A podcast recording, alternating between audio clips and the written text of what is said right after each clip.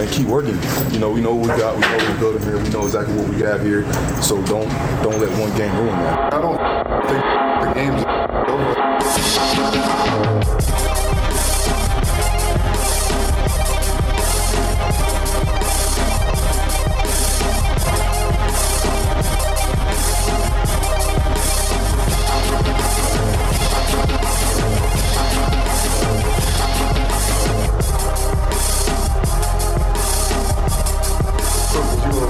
Welcome into Triple Zero. It's the Anti-Hot Take Sports Show. I am your host, Josh Buckhalter. Be sure to follow me on Twitter at Josh G. Buck. Hit the Facebook page, Clocker Sports. Website is clocker sports dot com. And the email address is contact at clocker sports dot com. And, of course, you can follow the show on Facebook, uh, Twitter, and X slash Instagram at Clocker Sports. Uh, we've got a lot to get into. Of course, I'm joining you right uh, in, the, in the, the wake of the Chicago Bears season opening loss to the Green Bay Packers, a thirty-eight twenty debacle. And we're going to break some of that stuff down, talk about uh, where I kind of stand after what I've seen this uh, offseason, training camp, preseason, uh, and then in week one and where I'm at with the team going forward. Obviously, it's week one, so you, you don't want to overreact, and this is the Anti-Hot Take Sports Show, so we're not going to you know go too far over the edge either way, but we're going to try to find the, the, the middle line here and talk about some of the stuff that we did see. Um, also, as usual, we're going to touch on some other things around the N F L and the N B A as well. So with that said, I think um, we can, we can I don't want to say safely, right, but we can kind of look back at what we saw uh, with this Bears team and kind of realize that it wasn't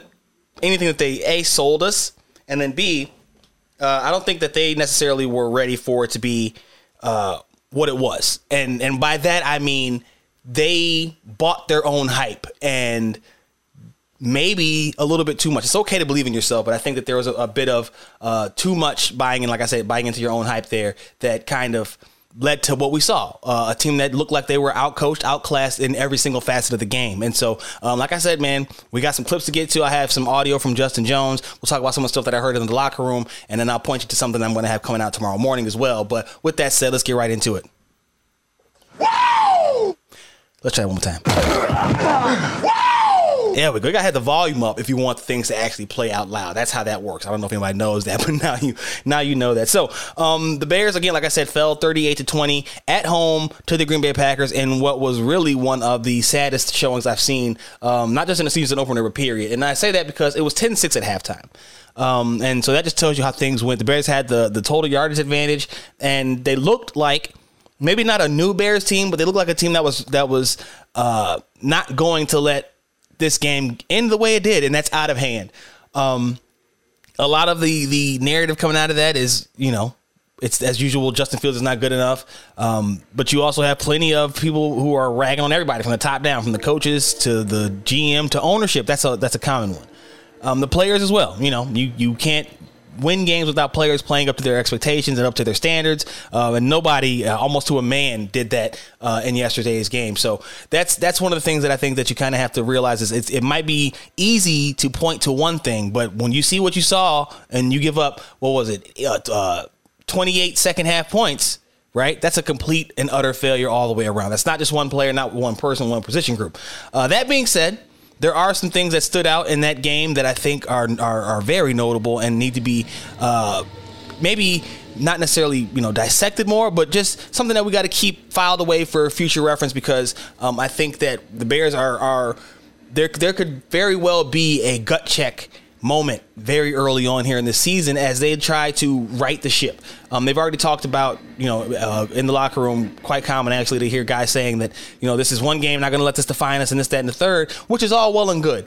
Uh, but the problem with that was, like I said, this entire offseason they had been building up to uh, it's a new day, it's a new era, it's a new X, Y, and Z. You know what I mean? Because this is what they had been building for. Aaron Rodgers was gone from the Packers. It's supposed to be their time to take the reins, if not in the division, at least in this rivalry. And it showed, and and, and to be honest, you know, it showed that they, that they were not ready yet. And to be honest, I'm not sure that that narrative was a valid one to begin with, because for as much consternation as there was about Jordan Love and him taking over first year starter, also the third two starts all in his career before that, even though he was drafted a year before Justin Fields, I think what we forget is most of those pieces were still part of that group that was whooping on the Bears for the past couple of seasons. This is not, and, and you know, and the ownership group is still there. The people who are in that in that building, um, there's there's a certain level of, I don't want to say pride, because that was that would make it, you know, seem like I'm saying the Bears players don't have pride in this, but they take it personal in Green Bay, and they know how to uh, how to handle this group. I, I watched that game and I was kind of surprised at the approach. It was almost like, and I've, I've said this multiple times to people, and I've tweeted this out, but it was like they were waiting for a counterpunch or, or or an adjustment from the Packers that just never came. It seemed like they were trying to lull the Packers to sleep with their short passing game and then go up top, but Green Bay was more than happy to make them matriculate their way down the field, which they couldn't do. Um, and then the running game that was so strong last year was was pretty much bottled up outside of Justin Fields running. Uh, you had the uh, the... passing game was non-existent, and that's multifaceted too. Multifaceted too. It's not just offensive line. It's not just Justin Fields. It's not just play calling. It's all three. And if you want to pick a favorite, that's fine. But I am unable to evaluate Fields in my in my personal opinion. I'm unable to evaluate Fields because I'm not sure that he has gotten the best a protection. I know he hasn't gotten, the numbers bear that out, that he has not gotten the best protection. Uh, on top of that, though, I'm not sure that their Bears are quite sure of how to use him yet. Still, still to this point. Remember, it took them to like what week seven last year. Justin had to come out and say that he was tired of getting close with the offense and not scoring before they adjusted things around his skill set a little bit closer. Um, that's how you got all the running down the stretch. Now he was running before that, but kind of kicked it into gear um, from that point. Now this season, this off season, the talk was about his development as a passer. And if you follow me again, follow me on Twitter at Josh G Buck. You've known that I had said Uh, throughout camp that I just hadn't seen enough to say th- anything either way about his progress that we heard about. You know, he vowed to be the Bears' first four thousand yard passer this season. Um, and he finished with two hundred yards in week one, right? But the, a lot of that was garbage time stats against shell defenses that weren't really trying to do anything. When the pressure was on, the line didn't handle it well, and then he didn't always handle it well. And I think, I think it's a big part of what they were doing before. Like, you can say, oh, well, he was clean in this pocket. He didn't throw the ball. He should have thrown the ball here. Shell shock is real, man. Um, and I'm not, I'm not sure that, you know, at that point in the game, if the the flashbacks of last year, whatever the case may be, if he wasn't kind of, you know, reliving bad moments and seeing stuff. Now we saw that uh, uh, I believe it was Adam Johns from The Athletic tweeted out uh, stats from True Media that the Fields was pressured on like fifty something percent of job back, something like that. High pressure rate for Fields, um, and then the the the Packers were doing a lot of zone zone blitzing. And for a running quarterback who is still learning how to read defenses and the field and prop make, you know, go through his progressions and all that kind of stuff, making him think longer, makes him take longer in the pocket. He's already got a high release time as it is. You, you start to see where those breakdowns came from. Now, that doesn't, you know, excuse the old line for making their mistakes. It doesn't excuse Fields for making the mistakes that he made. Like I said, holding the ball too long sometimes, uh, missing wide open players, because it sounds like, hearing him talk, because he did say that the game plan was for, was for shorter passes. Now, we don't know if that meant to set up longer passes or what, but we do know for a fact that uh, the, the shorter passes were a part of the game plan here, which, again, seems odd with the speed that you add, the size that you have out uh, in your skill positions now. It just didn't seem to make sense from the get-go. But that being said, that's what their plan was.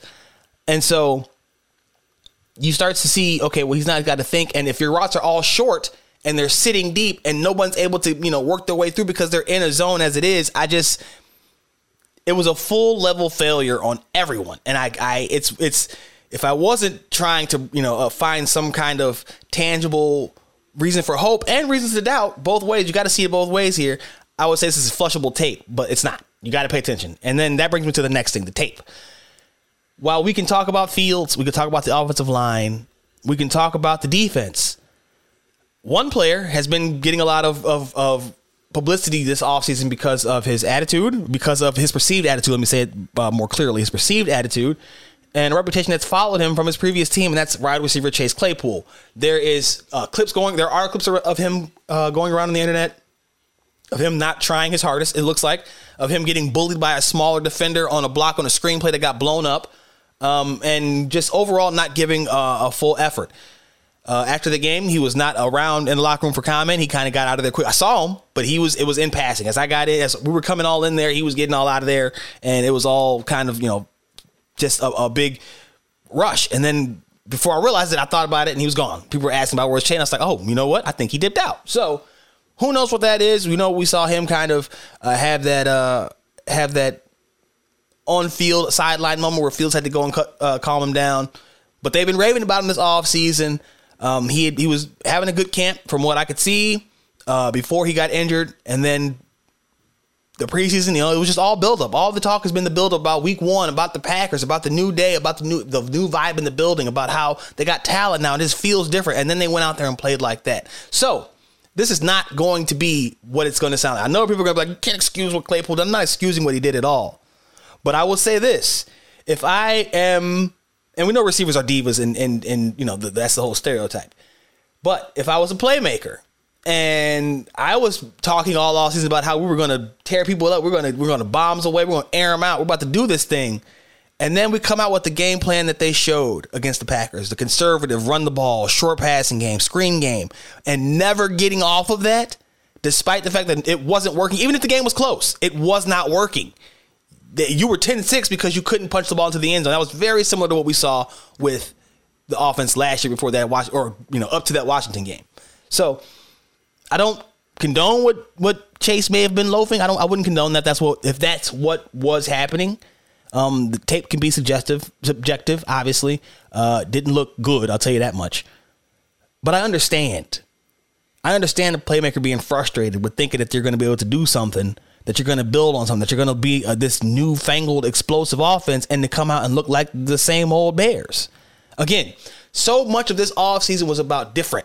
Different vibes, different feelings, different different attitudes, different players for the same result to be the outcome. And I think that that's where the most disappointing part is. It's not that they lost. It's not that they lost to the Packers, because I think that if you took a step back, most people would be able to see, okay, well, the Packers team was far better last year, even only, what, winning nine games? They were still far better than the three-win Bears, more than the record even showed.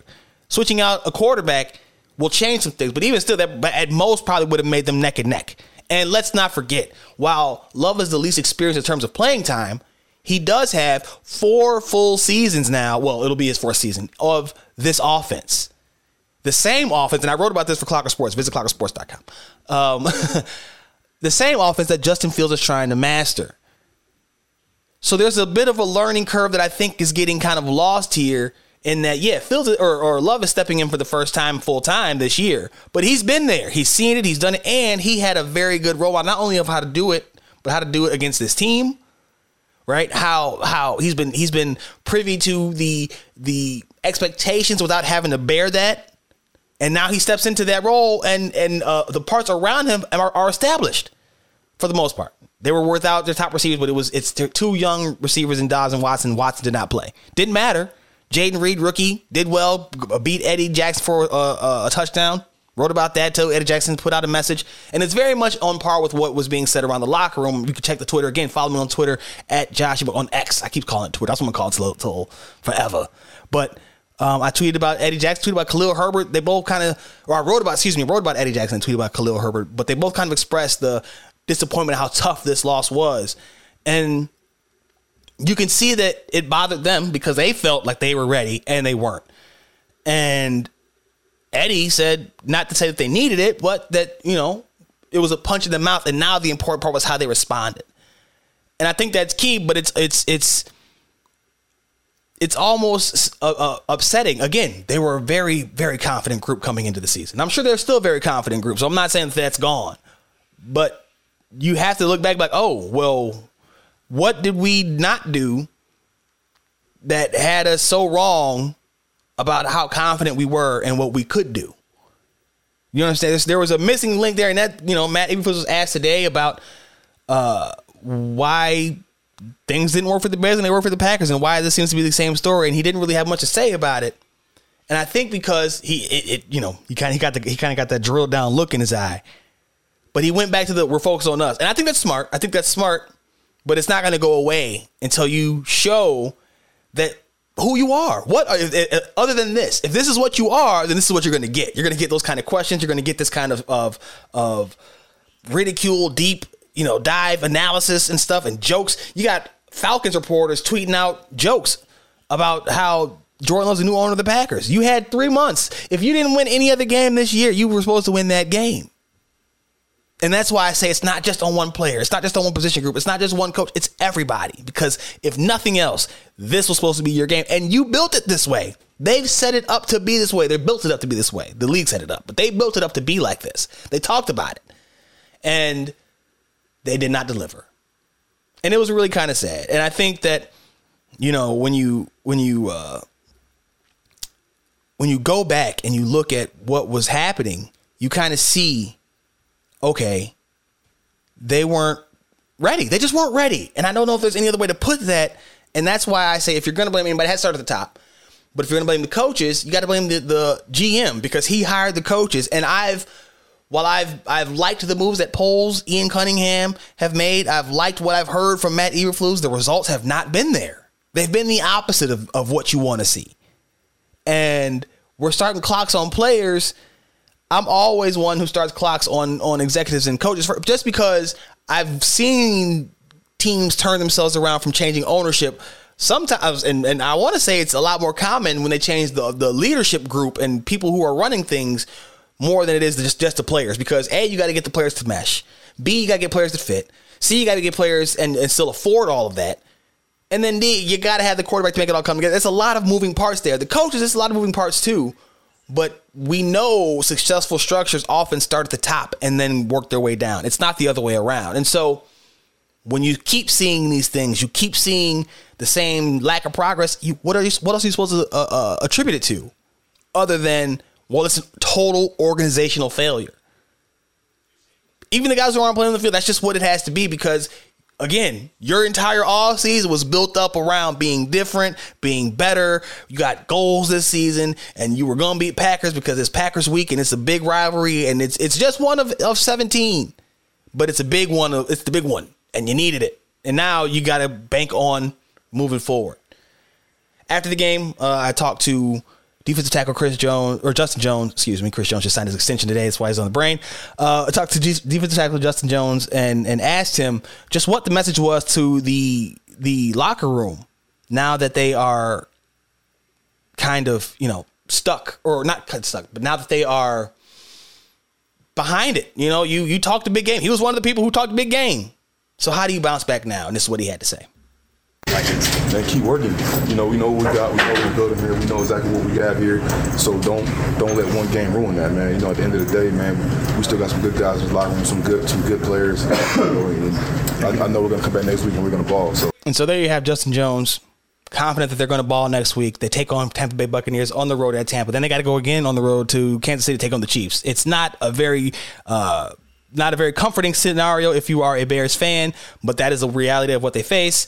And so we'll see how they respond. Um, Jones was not worried about that. I asked him specifically, you know, does it make it more challenging now that you guys have to do this travel? And he was pretty adamant that it does not. And again, this was something that I heard throughout the locker room, but um, he was he was one of the people who was pretty clear and pretty uh, assertive that, you know, it doesn't matter necessarily what they have to do. They just have to go do it. And I, I respect that to the fullest. So uh, here's Chris Jones or Justin Jones. I keep doing that. Here's Justin Jones uh, again on uh, what the Bears have to do going forward, how different, how much of a challenge, how much of a bigger challenge it is that they have to go on the road now uh, after this such a loss and trying to regroup. No, man, we still got we still got a regular routine that we're gonna follow, man. We're like I said, we're gonna put our head down. We're gonna keep working, man. We got sixteen more games. Like I said, you know, it's a lot of good teams who lost their first game and they still ended up playing in the playoffs and still going for the Super Bowl. So I'm not really worried about that. Like I said, it's just it's just one game, man, and we got to bounce back. We got a really good team here, man. I truly believe that. Confidence. That's what you want to hear from your leaders in your locker room, especially the guys who were talking the big game beforehand. So uh, I tip my hat to, to just, I keep wanting to call him Chris Jones, that money that I, I keep. Yeah. Anyway, I wrote about it for uh, Last Word on Pro Football. Go ahead and check that out. Chris Jones uh, agrees to a one year contract ending his holdout. But Justin Jones is a leader in that Bears locker room. And that's what you want to hear from your leaders. Steady. Right? Head up, chin up, chin, uh, chest out. We're going to we're gonna push forward. You have to, because if you sit there and dwell on it, it'll start snowballing on you. Now, this is a fiery, feisty Bucks team that's going to blitz a lot. Justin's going to have to learn how to uh, uh, deal with these zone blitzing schemes. I think, I think they might play more man than, than Green Bay will, but it's going to be a lot of blitzing, and pressure has gotten to the line. It's going to get to him at some point, so he's got to not get routed by all of that. Um, I say that to say, it's a long season, man. I have to agree with them on this. I, I as much as I would love to flip out, we're going to give them, I'm going to do the old Lovie Smith. You get a quarter of the season. Can you get to the quarter of the season? Where are you after that? If you're two and two there, I don't know if we can be too mad at that, because there already be two thirds of the, of their, of their twenty twenty-two win total right then and there through, through four games. So That's where the hope is. That's where the hope has to be. Um, tomorrow, I should have an article about Roshon Johnson and what he had to say after his strong game, despite uh, having a loss. So we'll we'll have that up for Clocker Sports uh, tomorrow. Around the rest of the league, man, watching. I'm actually, that's what my head keeps hurting. I'm sorry, I'm a little bit distracted because I'm watching the Bills and the Jets. Aaron Rodgers went down early in the first quarter. Um, I want to say it was like snap number two, but it might not have been that soon. And so um, he's been out for the game, or he's been out. They said his return was questionable, but I don't think he's come back in yet as I've been recording here. So um, very tough situation if you are the Jets. Um, again, like I said, man, it, it's it was a weird week around the N F L of uh, several upsets. We saw the four, the 49ers stomp the Steelers. That's not really an upset, but the Steelers got absolutely boat raced uh, at home. Just like the, so. Listen, I get it. Dallas Cowboys blanked the New York Giants forty to nothing. Um, the Eagles had needed a late drive to win. The the Seahawks were were barely uh, even there. You had the, the viral clip of Geno Smith going, oh my God, when he saw Aaron Donald coming through the line. A wild week, but I will say this. And again, this is the Anti-Hot Take Sports Show. Uh, Triple Zeros. Follow us at uh, triple zeros dot com. You can follow the show. Triple Zeros on, on Twitter. Um This is the Anti-Hot Take Sports Show, man, but this is week one. So you got to remember that. Let's let's take everything in stride. For you fantasy folks out there, don't go willy-nilly with the drops and the ads. That was me. I was that guy. Okay, before this, before Triple Zeros, I was that guy. I was the the irrational, let me make this move right now. Now, because I, I do this, I start to think a little bit longer before I make any decisions. And I just I just suggest that to everybody making uh, rest of the season prognostications about actual football, making moves with your fantasy team, all of that. Just be ready because it's going to be a very long season. Let's switch gears and talk about some N B A real quick before we get up out of here. LeBron James, uh, in the wake of Team U S A's loss to Germany in the FIBA World Cup, uh, Germany went on to beat uh, Serbia in the finals and win gold. U S A lost to Canada in the third medal, the third place game, bronze medal game. My gosh! Um, and so they did not medal for the second tournament in a row. LeBron is supposedly recruiting players and has already gotten some players on board. I believe Jason Tatum, Steph Curry, the likes of those guys are already uh, willing to go now. They might have been willing to go anyway. There was a belief that the players were skipping out on the World Cup because they wanted to do the twenty twenty-four Olympics in Paris, which makes a lot of sense. Um, and, you know, American N B A players have long deprioritized uh, the FIBA World Cup. So I'm not surprised by any of all of that happening at all. I am surprised by the reaction because there's been some people who were kind of like, ah, whatever. And then you got the Gilbert Arenas guys. And I wrote about this for Heavy dot com. Go ahead and check that out on Heavy on Lakers um, about... Arenas just going in like, man, they done messed up and let Bron get upset, and now Bron's recruiting. They did the Bron coming. It was a very, very entertaining rant. Like I said, read that up on uh, Heavy on Lakers. But I don't know if if the FIBA thing will ever come back around because of how it's structured, because of how we've deprioritized. Unless players suddenly have a change of heart and want to compete in that again, I don't see the gap necessarily close or, or reopening for the U S. They might win again, but they won't have that gap, that control, that dominance that they had back even when they won back-to-back titles in twenty fourteen and what, twenty ten? Something like that. Um, so I wrote about this for Heavy on Bulls. Uh, Andre Drummond was talking about how the gap has just closed. There is the, these these teams have gotten better. Steve Kerr said it, head coach of the team U S, of Team U S A, has said it. The, the international teams are better now. And there's a sense of pride when these N B A level players, that's why I kind of, and we'll talk about the Noah Lyles thing in one second. That's how we'll close out with the Noah Lyles stuff. Um, but you got N B A players on these other teams now. Before, those guys were still trying to make it to the league. Those guys were prospects for the league. Some of those guys never came over to the league. Now, these guys are in the league, playing in the league, winning, produce, producing in the league, and then going back overseas to finish out their careers for another four or five years. Like, this is not even uncommon anymore. Right. Uh, Nikola Mirotic left in twenty, what, twenty twenty, twenty eighteen, twenty nineteen, something like that. He was, he's been gone for a little bit. He just retired and won M V P, not a, but a couple years ago. Like it's, it's different. It's different. And so now you have this influx of talent. You have lacks, uh, lack of, of, of desire by Team U S A, uh, potential participants waiting maybe for, for the Olympics or whatever reason. It's a perfect storm to have what you have where they're falling out, not meddling at all. And it'll never be as big of a disgrace as it is in, in the Olympics. If they don't medal the Olympics, they might, they better not come home. Like, they might need to just stay over there uh, in Paris. But they can come home from the Philippines. Like, people are upset, but we'll move on. It was it was fun basketball to watch. And then Noah Lyles thing, the whole world champs, N B A champs thing. In, in conversation, I always say, I've always said N B A champs. I might have written world champs every now and again, but I'm, I usually refer to them as, as N B A champs. Now, I will say this about his point. What are they the champs of? How are they the champs of the world? They don't play against world competition. That is wholly untrue because, as I just pointed out, a lot of these FIBA teams have N B A talent on them. Uh, Serbia had Bogdan Bogdanovic and Nikola Jovic. Uh, Germany has Dennis Schroder, both the Wagner, the Wagner brothers, uh, and there's a few other guys that I'm blanking right this very moment. But they're, they're, these are they're a starting five. Daniel Tice, former Bull, on that team. Um, these teams are loaded with N B A talent now, and by loaded, I mean your front line. Now, they'll never boast the depth that U S can send, even with their with their backup squads. But but there's not that same level of will, want to, and a lot of these guys have played. When they go back to these foreign teams, they've played with these guys before. There's a, there's a, it's more of a reigniting that bond, reconnecting than it is trying to form a connection like Team U S A has. And then we get to the stylistic stuff, and I just was not a fan of how Kerr deployed the team this this this uh, time around. Um, any of it, I was not a fan of it. So hopefully they can get it all back. But I do say, uh, if you want to say, if they want to say world champs, I don't have a problem with it because it is an international league. It is a global league, even if the it's based in America and their games are played mostly in America, in North and United States. You got to be specific now in this conversation. In the United States and Canada, so I guess North America.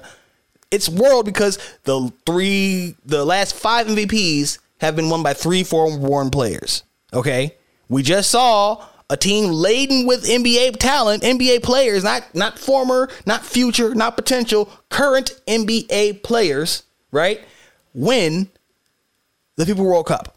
The N B A is an international league. It's a global league. It's a global brand, and you know this. So why are we even debating it now? Now, from that point on, if you want to say world champs, go for it. But if you really prefer them to be N B A champs, you're not wrong there either. I just don't understand how we can't understand, right? I don't get how you don't get that a global league, which it is, the top talent comes to the N B A. It's not saying there's not talented players overseas. The top talent comes to the N B A. That is an undeniable fact. If that's where from the, around the world, and that being the case makes it an international global league. Therefore, when you win, I can say you are the world champ because, damn it, you done beat people from around the world. It's not a country versus country thing. That's cool. Doesn't mean I, I just don't see that meaning any less because everybody plays here. It's not just limited to American-born players. Sorry, that's just the way it is. That's gonna do it for this episode. Triple Zeros. Be sure to follow me on Twitter at Josh Buck. Hit the Facebook page, Clocker Sports, website, clocker sports dot com. Email address is contact at clocker sports dot com. And, of course, follow the show on Facebook, Twitter, and Instagram at uh, triple zero three zeros pod. That's the number three zeros pod. And the website, of course, like I said, Clocker Sports. Read the stuff, man. Last Word on Bulls, or Last Word on Pro Football. Heavy on Bulls, heavy on Lakers, and Soaring Down South. And, of course, Clocker Sports. And until the very next time.